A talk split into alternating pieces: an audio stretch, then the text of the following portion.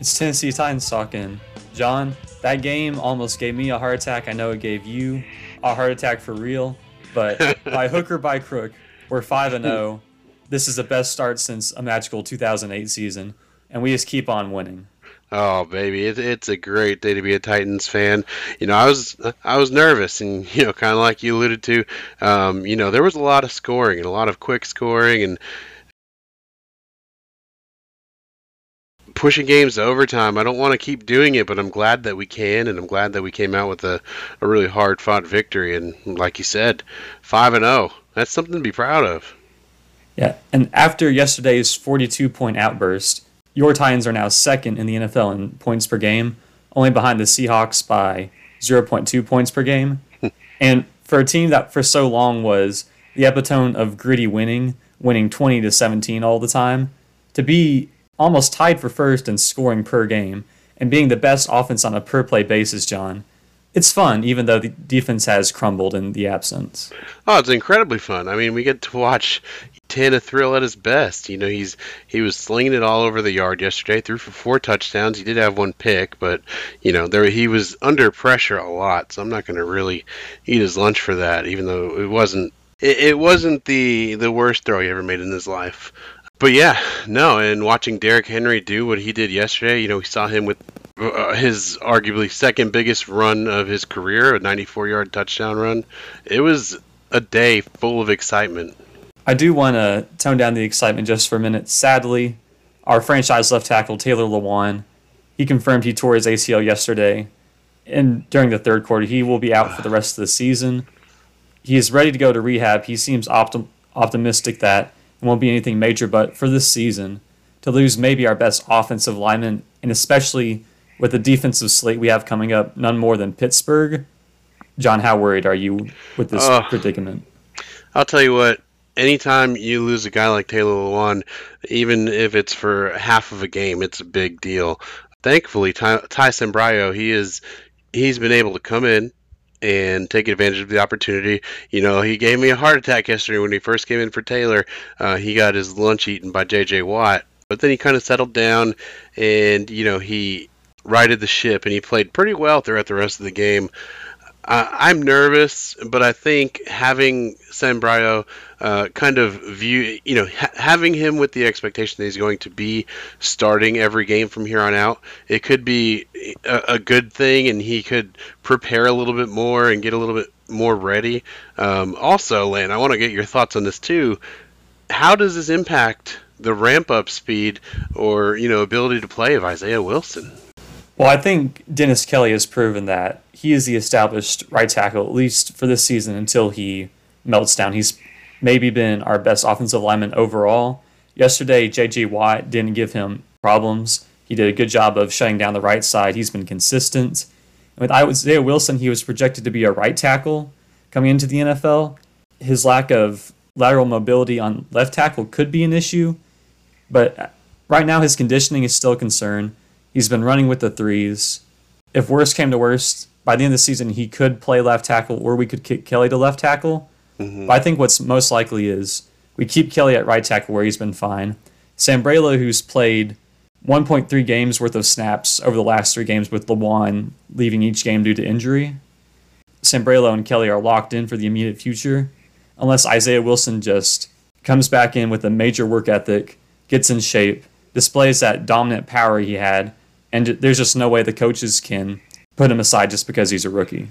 Unfortunately, it's doubtful, as you and I bo- doubtful as you and I both know. I mean, the guy has not been playing. He's just come off the COVID list for the second time. Even during the game, I don't know if you noticed, but he's got purple hair now. I don't know when we're going to actually see him, but this might be the perfect opportunity uh, for them to get him on the field. I would kind of, now that we have that flexibility, I kind of would like to see him come in for, you know, just a certain set of plays, maybe kind of like we used to do with Kelly, where we do those, you know, power. Uh, where we had three tackles in the games, those power sets, and maybe just say, hey, you know what? You're in terrible shape. You don't know what you're doing. Just line up next to Dennis Kelly or to next to Tyson Sambrailo and block whoever's in front of your face and put them in the dirt. Uh, I mean, that's best case scenario for for Wilson right now, don't you think? Sambrailo is our best option at left tackle, I think. Kelly has been playing too well to really push him out of a starting job. Yeah. And I don't think Wilson can play guard, at least not with as little experience as he does. So it's frustrating that our first round pick is likely going to be a backup the entire season, but at the very least, it's because Dennis Kelly has been playing at a decent level. Yeah, right. Silver lining. So, yeah, I, I agree. I don't think he's ever going to overtake either of these guys for a starting job. I just want to, you know, see him get some game action and maybe just using him as that power power third tackle might be the the opportunity he needs to, you know, get game experience and figure it all out. Oh, certainly. And since we're playing the Steelers' great run defense next week, Right. that's the perfect time to go and just say, "Hey, you're a big boy. Go hit this other big boy as hard as you can. We're two y- we're, we're two yards out. You can't really mess us up." Right, exactly, and, and, you know at least get some some power, and you know get some uh, you know get that offensive line total weight to, to over a cajillion pounds. Going back to a more positive outlook, this was one of Ryan Tannehill's best games. This year, he has been the fourth worst quarterback on non-play action yards per attempt, and yesterday he went 22 of 25, 220 yards, three touchdowns, zero interceptions for 9.6 yards per attempt. And we saw in on the game-tying touchdown, Derrick Henry, there was no threat, there was no play action. He didn't have that crutch. And Tannehill, the moment he stepped on the field, I was confident we were going to go down there. We were going to have a shot to tie the game. And what do you know? He did just that. Yeah, I, I mean, I think our play action game is second to none.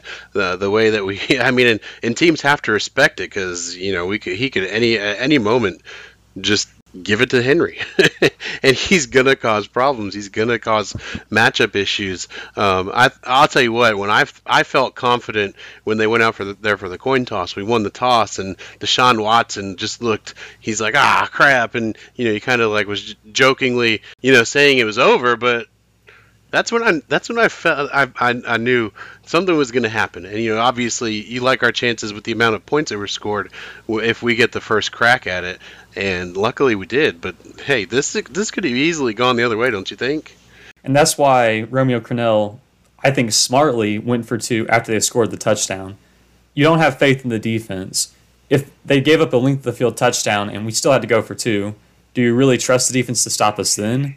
But if they got the two points, it'd be a two possession game and it's all over.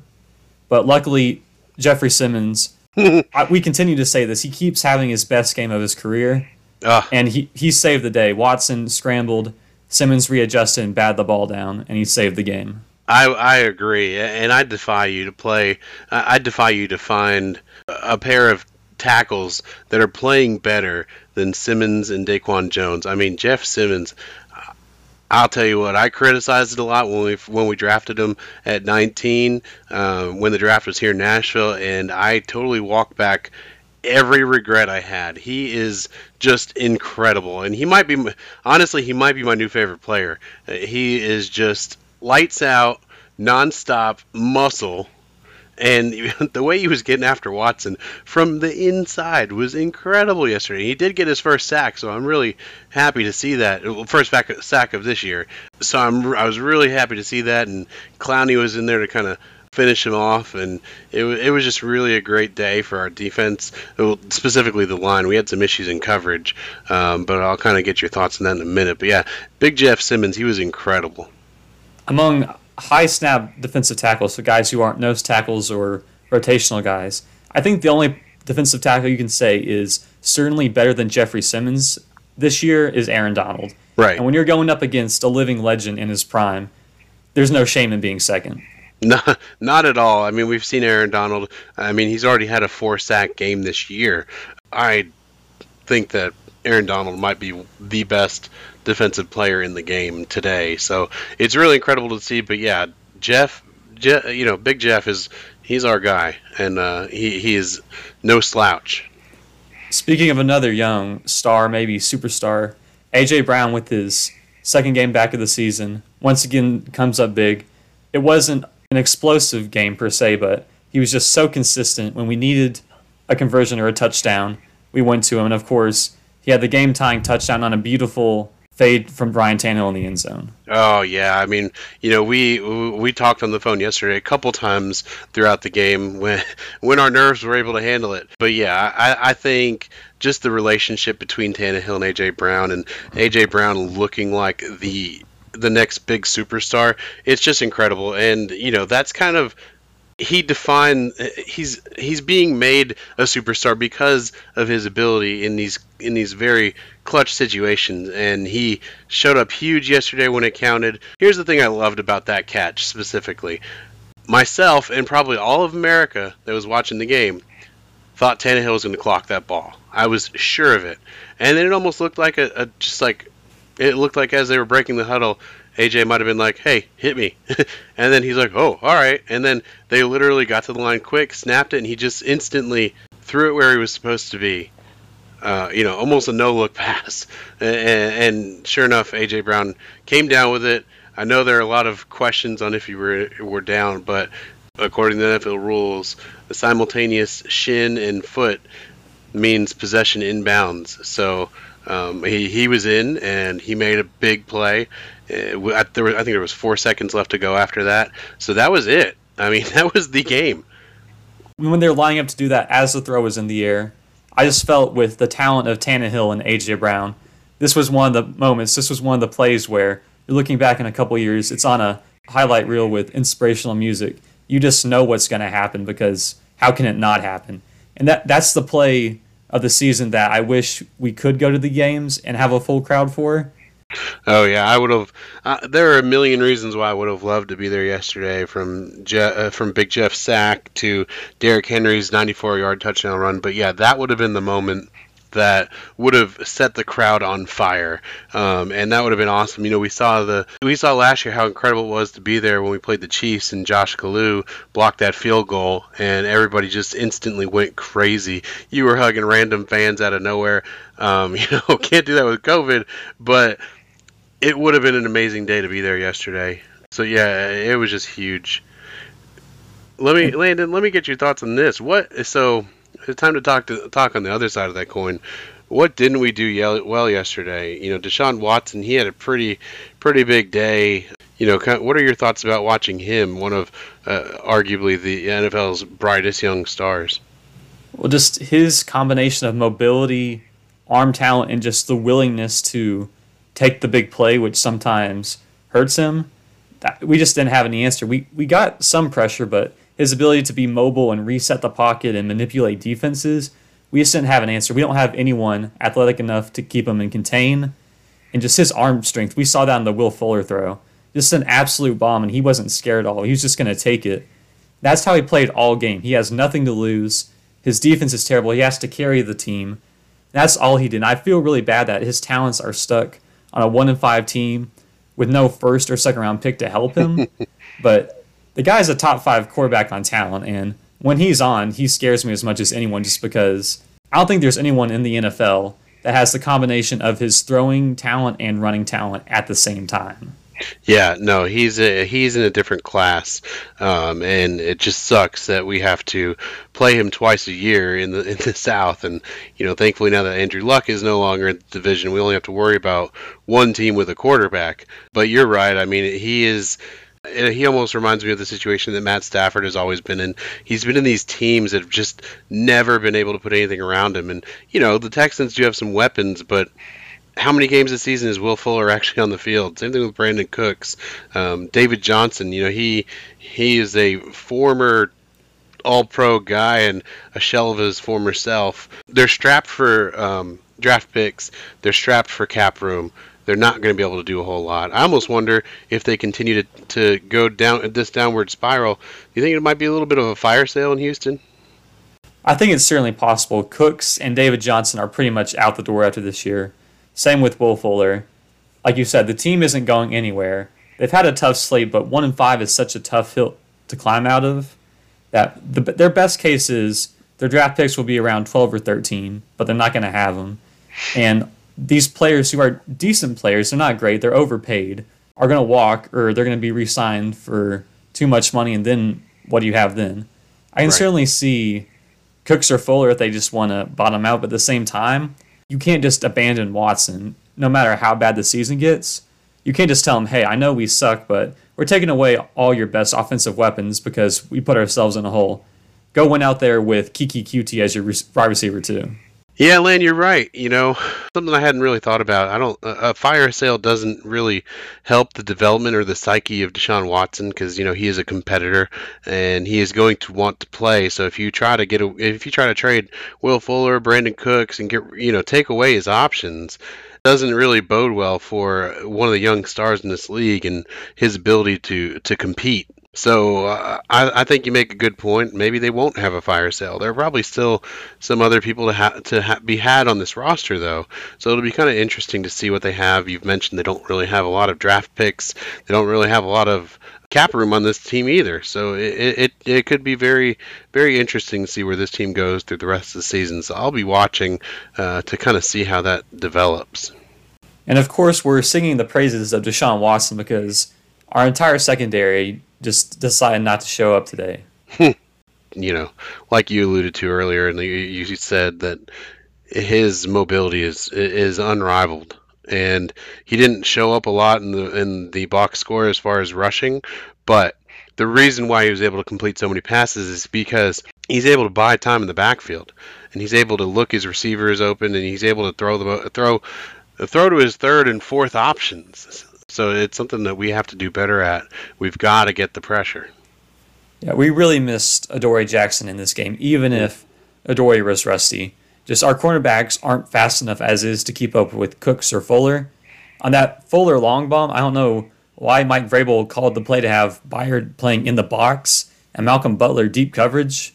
And obviously, Butler doesn't really know how to play that. His eyes were in the wrong place. And boom, instant touchdown. Why are we playing maybe our slowest defensive back in deep coverage against one of the fastest players in the NFL. Yeah, I agree. There were some questionable moments yesterday, and I don't know about you, but I I feel like there were a couple times where the defense where the secondary kind of looked lost and were they looked confused on what we were supposed to do. I don't know if there was some play calling problems or if they were just like played a good set, good first half and kind of fell apart in the second half. I don't know what the deal is. I think that well, number one, that has to get solved and figured out quickly because we've got the Steelers coming to town, and we all know their propensity for for offensive touchdowns and the way they move the ball around, especially with the emergence of Chase Claypool and um, Juju Smith-Schuster. So they've got a lot of weapons on that offense, and it terrifies me. Oh, absolutely. I think Adoree has to be back for this game. Maybe they're playing it safe. Maybe he wasn't quite ready. But if this if there were ever a game where you would take a 60% Adoree Jackson over Johnathan Joseph, this is the game. Where Diontae Johnson or James Washington is wide receiver three, that's a really explosive offense. And ever since week one against Denver, our back seven hasn't really shown up to play in pass coverage the entire season. Yeah, Butler had two picks last week. One of them was kind of luck. The other one was it was a decent play on the ball. Uh, we saw a bunch of close, uh, a bunch of misses yesterday. I feel like there were a lot of close picks. There was one that Amani Hooker almost had, and he actually, I think Amani Hooker actually played really well yesterday. But we kind of need more than, that. Fulton he made some big big misses yesterday. Um, so I just think yeah we there were some picks to be had, some turnovers to be had, and we have to kind of close in on those, and we have to separate ourselves and kind of not give the other op- go, give the other team an opportunity, and that's going to be huge for the Steelers and Big Ben. Absolutely, and I suppose the good news is our pass defense is playing as bad as anyone's in the NFL, and we know we're talented enough to be above average, so we have nowhere to go but up. That's true. that is true. And another facet of the game that had been going swimmingly until yesterday was the kicking game. Yesterday we had a 27 yarder blocked, and Gostkowski pulled a 30 yarder a bit to the right, and that was just really surprising. And it almost cost us the game because on that final drive, we would have been down one or two points, and we could have just taken a field goal into the game. We don't need AJ Brown heroics, but instead, two miscues on special teams require a game-winning drive. Yeah, you're right. It's something we have to keep our eye on because you saw Gostkowski kind of you know lose himself for the first game, and then he came back and he made some big time kicks, and uh, the week before he was huge. Um, so I don't know if maybe he just got overly confident. I don't know what happens to a guy like that. You know, also a future Hall of Famer. It's very, very strange to see him miss kicks. Uh, I, am not going to credit. I'm not, I'm not going to throw the book at him on a block because that's not really his fault. But but yeah, I mean, you expect a guy like him to make every single kick, so it's terrifying that he's missing these chip shots. And I mean, I'm glad he can knock away a couple 50 plus yard field goals, but that's not. Ex- I mean, uh, we need him all the time. So we need him to make these kicks, especially the, the gimmies. With our defense playing so poorly, it almost feels like it doesn't matter how great our offense is, no matter how much we score, if we're just giving away scoring opportunities on silly things like missing a sub 40 yarder. Where if you can't trust the defense to get a few turnovers, which are mostly luck, it feels like so far, you need to have confidence in your kicker. When you get at 40 yards or less, you're getting the kick, you're getting those points. And this feels like the game plan for the future is score more than the other team. Yeah, and I mean that that isn't that's not Titans football. It never has been, and I don't. Yeah, I want it to be that we score a lot of points, but I don't want to be. I, don't want to score points just in reaction um, or to to keep the game close. I want to be able to score points and stay up on people and put them away.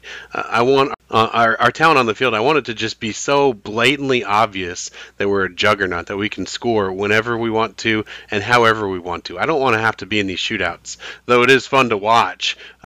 And it's really surprising because you look at the playoffs last year, especially that Baltimore game, the best rushing offense since the 70s and we shut it down completely.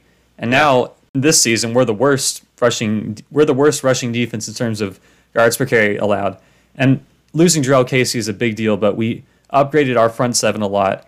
We're missing Adoree Jackson, but that how much do cornerbacks really affect your run defense?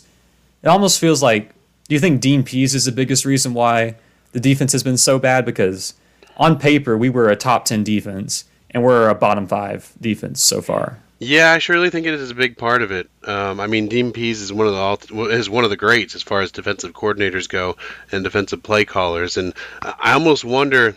You know, we saw Dean Pees up in the box a lot, and Vrabel's down on the field, and he's uh, you know, supposedly the one calling the defensive plays, and I think Shane Bowen is also in the box. I'm not sure, but it makes a difference, and uh, I, I kind of like being on the sideline with the guys, but at the same time, you get such a better view from up in the box. And if we're missing that creative genius up up in the sky, kind of have to leave a lot of it on the field, you know, you know, with Vrabel. And I think that's a big difference. I think Logan Ryan was a really, really big piece. Not that I thought we, we weren't going to miss him. I knew we would, but he brings that veteran leadership in, in the defensive secondary that we needed. We were such a strong unit last year and finishing off last year. Uh, I think that piece is missing, and that piece was underappreciated. You know, in in in the off season and leading up to the season. So, I really miss Dean Pees. I, I miss Logan Ryan. I, I think it would have been so much better if we had Logan Ryan, and then had Fulton develop, and if Adoree, you know, is healthy, we'd have a really good rotation. I think that would that would be a world of difference for us. And speaking of Mike Vrabel, yesterday he added another win to his candidacy for smartest and trickiest head coach in the NFL, where on a second and one, with about four minutes left, he intentionally sends out Josh Kalu to get 12 men on the field.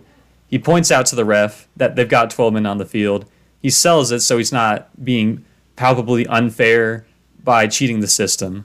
He gives up a first down, but he saves it down because second and one is essentially a guaranteed first down. And mm-hmm. by doing so, he saves 40 seconds, give or take. And once you know it, we needed it every second we could get to tie the game.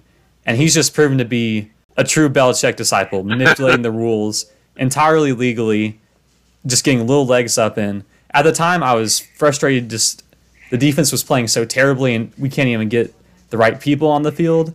But in hindsight and looking at the analytics and how calculated it was, just the, respect for Mike Vrabel to figure out these little things and have the willingness just to do them is impressive. it was awesome. And just like you said, Lan, I was furious. I'm like, at this point of the game, how are we going to get penalized for 12 men on the field? But after the fact, you know, looking at the reports and stuff and, you know, seeing the analytics of the time and the odds, oh my gosh, you know, he if there's a, an NFL Nobel Peace Prize or an NFL uh, award for smartest guy, uh, smartest coach, it, it Vrabel, Belichick disciple, he is within the rules and doing the right things and making these calls that really make a big difference. And like you said, we needed every single second that we that we that there was. We tied it up with four seconds left, so it was huge. That arguably is the play of the game. And we decided to save the best for last because we want to end this podcast on a high note. Derrick Henry, there's any doubt that he's not the best running back in the world right now, this game put it to rest. You got to crown him after today.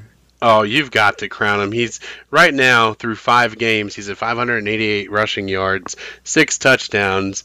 He's second only to Dalvin Cook in that area, and he's just a straight up man child. And w- watching him run for that 94 yard touchdown run, I know Nathan hates the joke, but I'm sure he was having hot chocolate at that particular moment.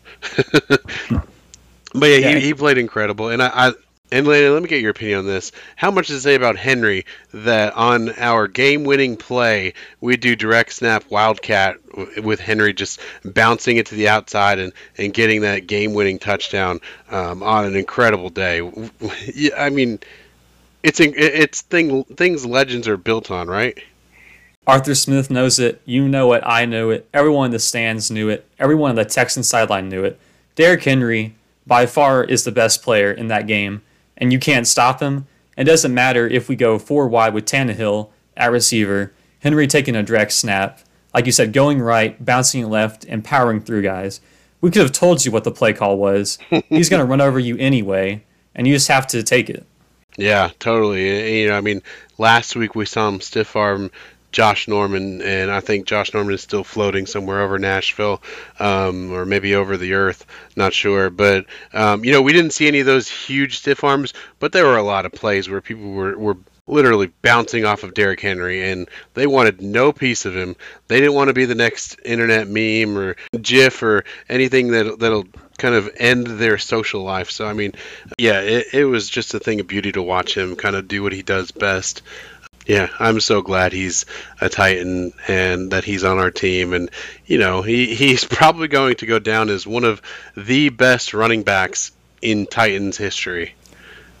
Yeah, and, and something I had noticed watching the game, especially once Lewan went out, his pass blocking and receiving has gotten better. Now he was really, really bad last year, so that's not saying a ton. But yesterday I thought he was fine. He had several blitz pickups where he ID'd the right guy. He helped Kelly with Watt a few times. He helped Sambrailo a couple times in the fourth quarter. And just if he can be enough where he can be on the field for third down some of the time, where when he's on the field, it's not a guarantee that it's a rush. That just opens up so much the offense, and you just it speaks to his work ethic. Where he looked lost last year, pass blocking. This year, with his giant frame, he's essentially like an extra tight end back there.